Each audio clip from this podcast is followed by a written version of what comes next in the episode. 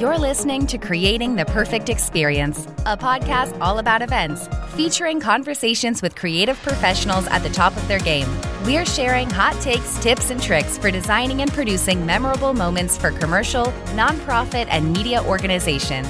Here's your host, Mark Testa, founder and creative director of Mark Steven Agency.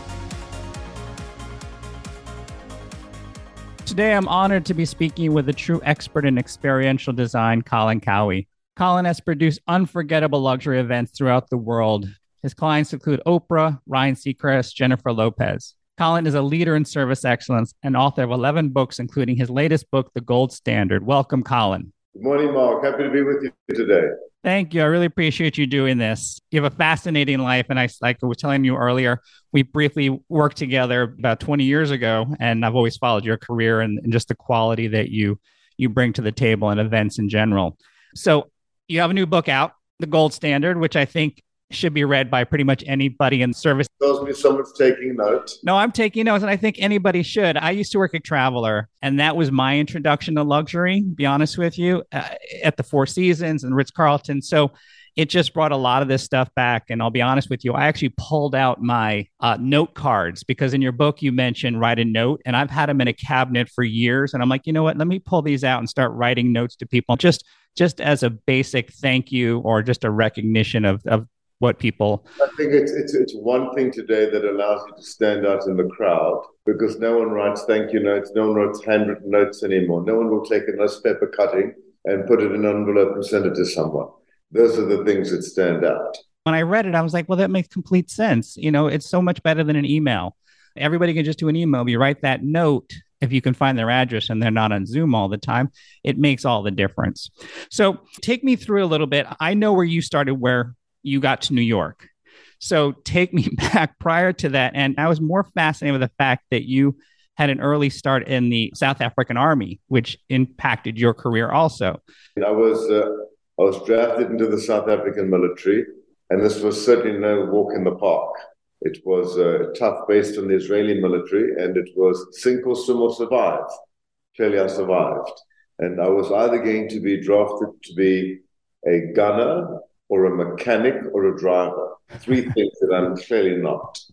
So I faked a fabulous epileptic seizure, landed up in the sick bay, got involved with the medics, and that was my ticket for the next two years. And I actually turned out, turned out having an incredible time. I made myself very useful. I made myself very productive, and I figured I can learn all these things and I'll use them later in life. And I learned survival skills. I delivered 13 babies, um, wow. amongst other things. I haven't done it since then. Okay.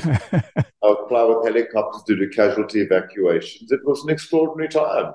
And, you know, came back and then I realized I really didn't believe in the South African political system. I didn't believe in apartheid. It was the height of apartheid in the mid 80s. And I didn't think there was a future in that country. So I packed my bags. I had $400, one well fitted suit, an omnipresent suntan, and big dreams. And I headed off to Los Angeles. And uh, it was amazing because, you know, within six weeks of being there, I'd found a catering company that I was working with. And in those days, I chopped, sliced, diced, and had a look all around and figured out how they were doing it. And then someone asked me to do a small party for them. And literally six weeks later, I knew who the I knew who the uh, who the rental company was, where to get the flowers, where to do everything. I was with one man band, and then I started to grow and to build up this fabulous business, which has become what it is today. Which is truly amazing. I too started in catering. And I think if somebody comes from food service, I think they have a leg up when it comes to doing events. It's not easy. It's very difficult. And today the bar is here. The standard right. is here. Well, that's because you raised the bar, be honest with you. all areas, and whatever you smell, touch, taste, see, or hear, it's how do we find and achieve excellence in them? Right. Exactly. Across the board. So, what made you come to New York? I was, to be very honest with you, I got very tired of working with celebrities. I spent 13 years there. Their time was always more important than mine. They needed to get things for free. I didn't think it was a good barter system at all. And I really wasn't interested in Hollywood. I was interested in a much bigger, more satisfying life than everything being rolled around movies and television. So I left Los Angeles and I came to New York. and my world literally lit up. Really? Same year, I was discovered by Sheikh Moza from Qatar. I started wow. doing this huge amount of work in the Middle East, $25 million weddings, going from weddings people didn't want to pay the money for to all of a sudden. And in Los Angeles, a client said, can't you put the Velon plastic in the ceiling and light it to look like silk? And in Park Avenue, said, we want China silk everywhere. Right. And then the Middle East was another whole story, and the world started to open up. Right. This was a time when there was no infrastructure there. So they relied upon the West to do these events. Right. And doing massive, massive, massive events, hiring five 747 jumbo jets just to fly my equipment. It was That's insane time in business. While that was happening, I started to get quite a lot of publicity from all the celebrity work. Right. And as a result of that, a little magazine called InStyle came along. Yep. And uh, to be part of the very first issue. So um, I worked with InStyle for maybe 10, 12 years. Then came the first TV show on We Network. Yep. Uh, I started contributing towards uh, the early show and then the Today show. And then I had a show on Home Shopping Network. And then I had my own show for seven years mm-hmm. uh, on the We Network. So there was a lot going on. And it's just, you know, it hasn't stopped. It just keeps on going and growing. Right. And you, you've done that so well. I was always jealous because I, I, like I said, we have some mutual friends, and, and I had a few people that would, would have traveled with you to the Middle East. I'm like, to me, it was another world. I'm like, what? You, you're flying out to take measurements? What? What are you doing? what are you doing? I was like, well, that's the best way to do it. If you, you, you can't take somebody's word for it, you might as well go. So I know you have a lot of influences, you know, and, and like I said, you've gone from the South African Army, your background in South Africa, Hollywood, New York, the Middle East. Today, what influences you the most, or why, what would you say are some of your big influences? A lot of it is travel. You know, I've traveled 16 million miles around the world in search of the very finest and the very best for my clients, um, and at the same time inspiring myself every inch along the way. And I still try to do that because I find that, unfortunately, because of Instagram and Facebook and Pinterest, the world of event design has become completely homogenized. It has. So all of a sudden, somebody does a great party, and the next minute we see those same linens or we see that same shape on five continents. True. And it's got to the stage, and it doesn't matter where I go in the world, and I travel extensively, I'm seeing the same stuff all the time. So inspiration doesn't come from where the normal channels come from, which is basically, I think we are all very inspired by one another. And I think to see what one another are doing on platforms like Facebook and Pinterest and Instagram, it does influence and it does influence everyone. Right. So I try to kind of stay away from trend. And uh, somebody Smart. asked me yesterday to do a podcast on trends. I said, I don't do trends because by the time the pictures are printed, right, the it's trends over. are coming Right. right. It's over. We right. today where this is not, if, if you're that insecure that you need to use a trend, then find a better designer to work with. Because I think that the trend is you, it's your DNA. It's your event, it's your wedding, your personality should shine through. It's about the two of you making a joint statement of style or launching a product for that matter. So I think it should always be true to your DNA versus something that was inspired by someone else or the top 10. These are the new top 10 pros, or these five knew this, or those six knew that. So I tend to steer away from trends completely.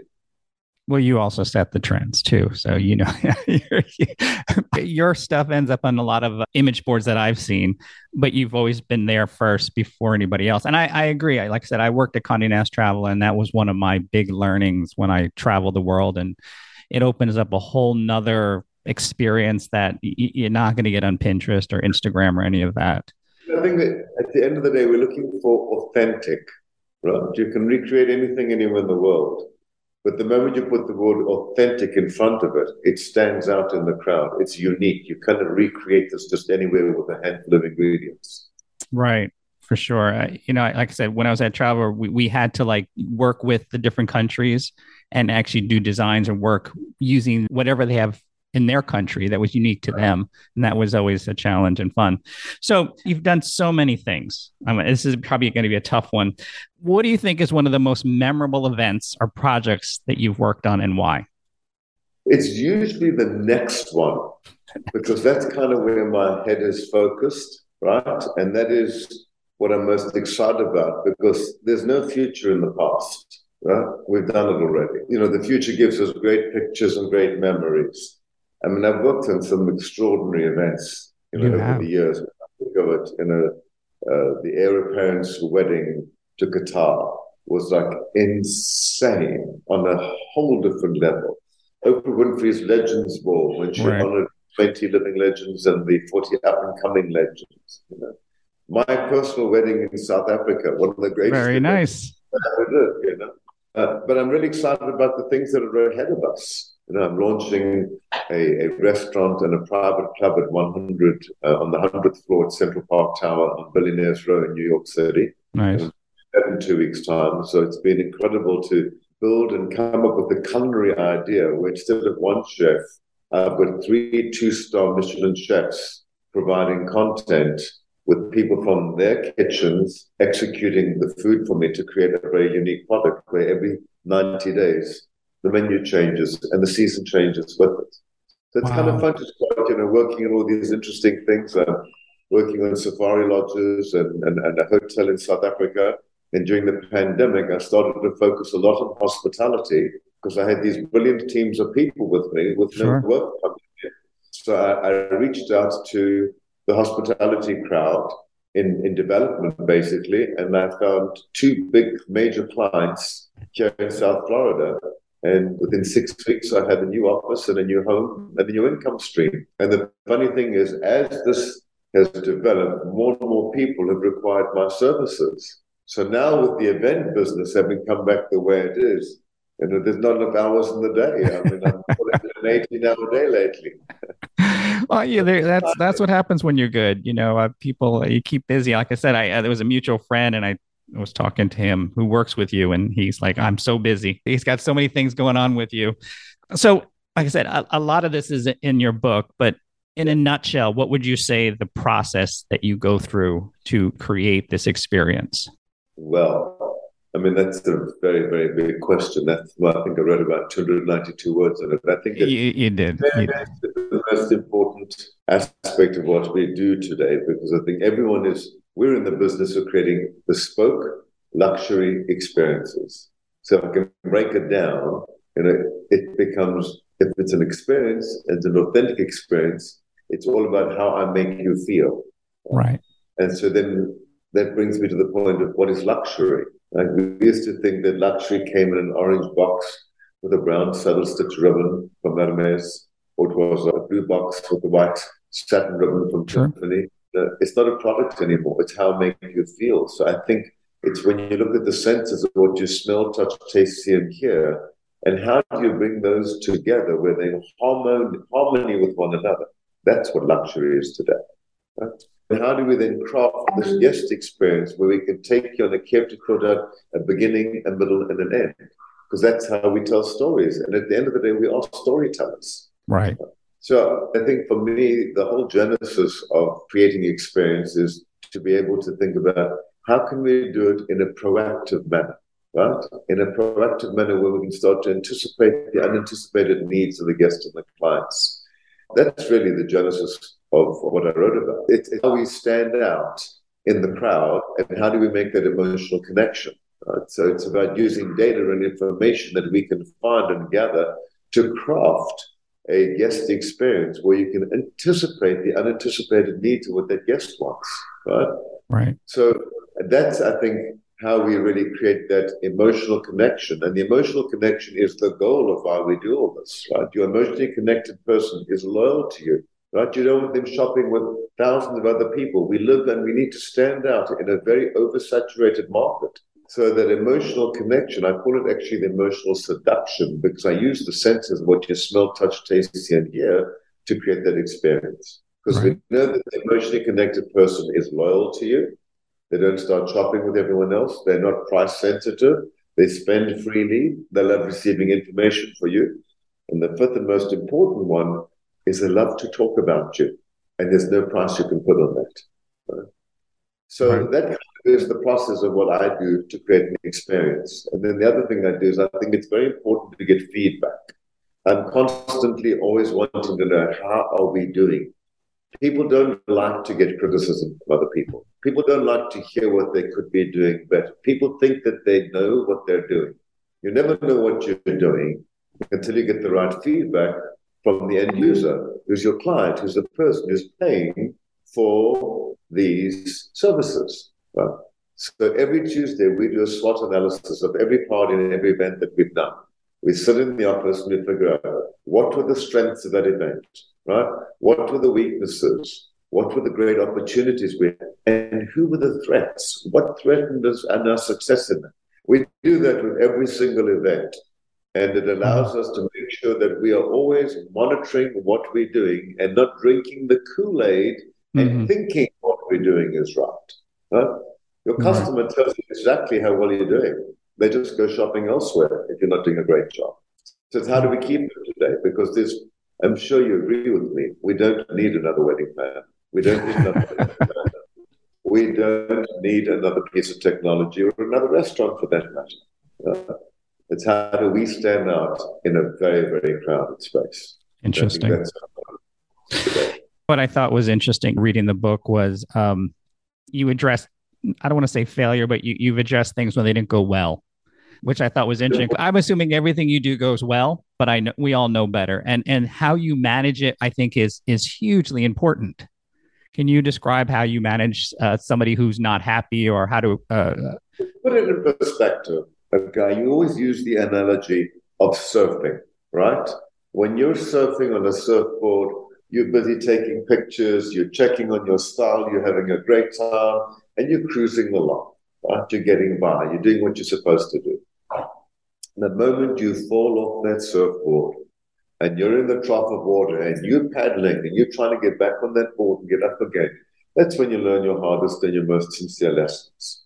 Uh, True. So we embrace those ideas. And you know, I, I, said, I went to the University of whatever it takes, and I got my PhD in Knocks and Falls. Uh, I've weathered many storms. You know, 2008, the financial crash, the pandemic. Right. Somehow, each one of them made me learn, made me humble, made me become a better version of myself. You know, when I think back now on the pandemic, it was a tragedy. Many people lost their lives. Many people's lives were disrupted. Many things changed. Right. But if you really look in the dark, you will find light. Right. Right. And I found a lot of light out of the pandemic. I learned how to run a better business. I learned how to do more with less. I learned how to be way, way more efficient. So many things I learned. I thought maybe I should have learned this 10 years ago. It's a big reset button for all of us. Yeah, for sure. Yeah, we definitely. That's why, I think failure is important because we learn when we fail. Right? Right. And it's not only about failure, it's also then about recovery. Because when things go wrong, and we're in the service industry, I had an incident the other day when I worked with a top, top, top caterer, and it wasn't up to, up to par. And they charged me a fortune. And then a week later, I still haven't gotten the apology. Right? So mm-hmm. It's sitting in my mind. Sure. So when something goes wrong like that, the most important thing that you do right, is you assume responsibility. When someone's irate and upset about something, you say, I am sorry. Those two words are the two most powerful words joined together. They diffuse the situation. They allow you to take control of the situation. And then you need to fix the situation. And tell the client, I'll get back to you at four o'clock this afternoon. You set your alarm for 3.30 and make sure that all your ducks are lined up and you've got a really good answer for that client. Because at that time, it's not important who's right or who's wrong. What's important is how we recover. Right. The client is happy again. We can go back and then we can look and see what went wrong here and how can we come up with new protocols to prevent this from happening again or to hold someone accountable for what happened. Right. So we learn a lot during failure because failure allows us to take a negative situation and turn it into a positive situation. It also gives us the tools we need to prevent it from doing again if we look into it. That's the important part. What's interesting is that very few people will apologize for for things. They'll blame it on other people. And I, I commend you for doing that. And I, I think anybody should be able to learn from that. Even if it's not your fault or somebody in your team, you as owner has to take responsibility for that. One of the reasons we started this podcast was kind of teaching or helping new people coming up and what they can learn in the process and interviewing various creatives like yourself. But I think you have everything in this book. So I'm going to leave that off the table and tell anybody to go get the gold standard, which pretty much anybody in service industry should get if you work at a restaurant, a hotel, anything. Just get it. You know, it's interesting. I called the book the gold standard, right? Because it is the gold standard that we all want to reach and aspire for. And the subtitle in the book is giving your customers what they didn't know they wanted. Right. I love that. While the, while the book is really about customer service, it's really about what you need to do in your business to be able to deliver and to offer customer service and to offer the gold standard of customer service. So as many people say, you know, how long did it take you to write the book? It was like two years to get everything on paper, but this 37 years of content. Right, your whole career. Right. When you think about it, between the pandemic and where we are now, our world and our lives have changed completely. Some of our products have changed, our vocabulary has changed. So there's no better time to brush up on your vision statement, your mission statement, your guiding principles. Are they really accurate? You know, are you putting your best foot forward uh, in, to stand out in a crowded space? Is your website loading really quickly? Right. Uh, do you have your galleries updated on a regular basis? Are you really presenting the best version of yourself? And why corporate culture is so important because it's the it's the fuel of what gives us the passion to stand out. And I've always said, you know, a lot of passion will in your organization breeds culture, mm-hmm. which allows you to have those staff members who are in the office before you get in the office who are there in the evening after you leave, right? And to go the extra mile. And I think today, as we live and work more in a virtual place, what are some of the things that you can do to keep the culture rich in the company? We don't sit in offices like we used to. We spread all over the country. Right. So we do fun things like pass the baton. Right? Someone in the company every two weeks passes the baton to somebody else and that person and tell them why they've set them up for success. So it allows us to spread the love in the company.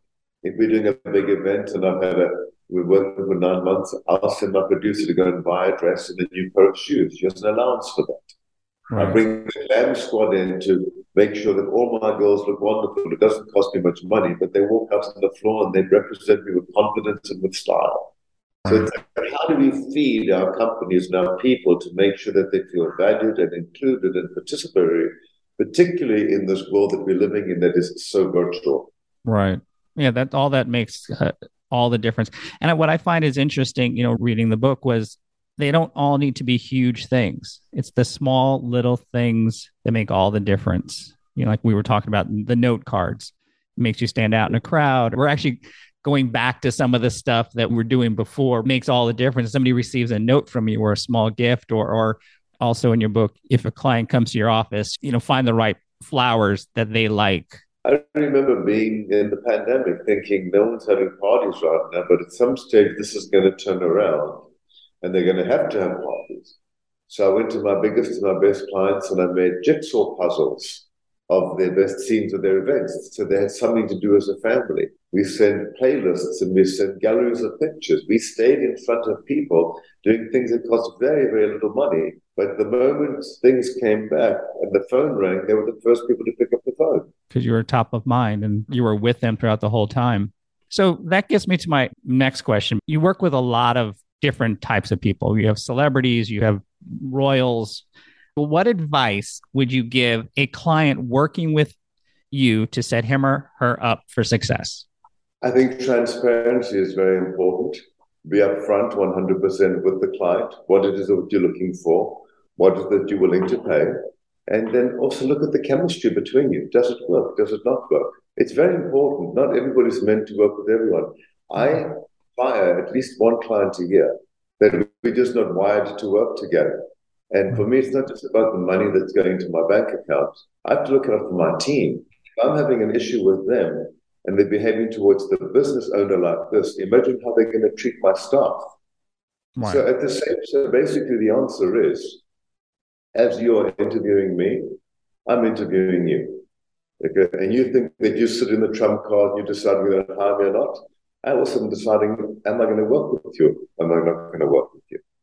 So it really is a two way street. And I think that is how we go about figuring out how do you prevent yourself from getting to that situation where it's like one mess after the next mess. And that tends to happen because our work brings out the best and the worst of everyone. It sure does. You're dealing with money, you're dealing with logistics, you're dealing with expectations. And if it starts bad, it only gets worse. Right. So that's how we set you up or not set you up for success. Right. And I think, too, you know, as these events get further down the line, the stress level goes up and then you can see how people really act. Like you said, if they're difficult from the beginning, it'll just snowball from there.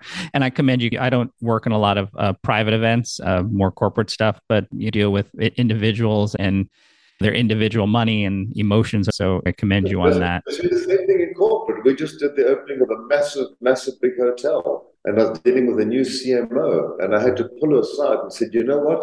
I figured it out." You're doing your best. This, you're new to the job here. You're trying to prove to everyone how tough you are. Okay, work with me, not against me. I'll show them just exactly how tough you're not. Right? It's a, it's a two way street. So you actually took them aside and, and actually told them that? I said, you know, you may not speak to my people like this under no circumstances, and you may not make requests like this under no circumstances. And I've now asked to be copied on every single email so I can monitor what's going on. Really? Wow. That's impressive. So you started the hospitality group. Is your next thing that you're really uh, focusing on? Look, yeah, I mean, it's it's something that happened because of the pandemic. And I've always been doing it, but I never got to do it. I never took the time to make a website and, and, and create a vision, a statement, and guiding principles and say, this is what we do. Right? Right. And it's been exciting. And it's, it's not like so much the next thing, it's a current thing. Right? Gotcha. It's not going to go away.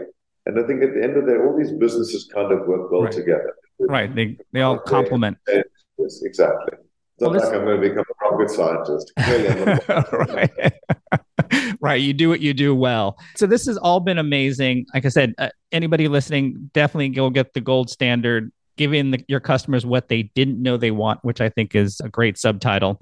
Colin, how would people follow you who don't necessarily follow you right now? in Instagram at Colin Cowie Lifestyle or Instagram at Colin Cowie or Facebook Colin Cowie Lifestyle. Colin Cowie are probably the easiest ways to do it. And of course, our website is constantly updated with great information on a regular basis. Right. And definitely tons of inspiration there too. Well, thank you, Colin. I appreciate it. Thank you, Mark. Thank Good you. Thank you.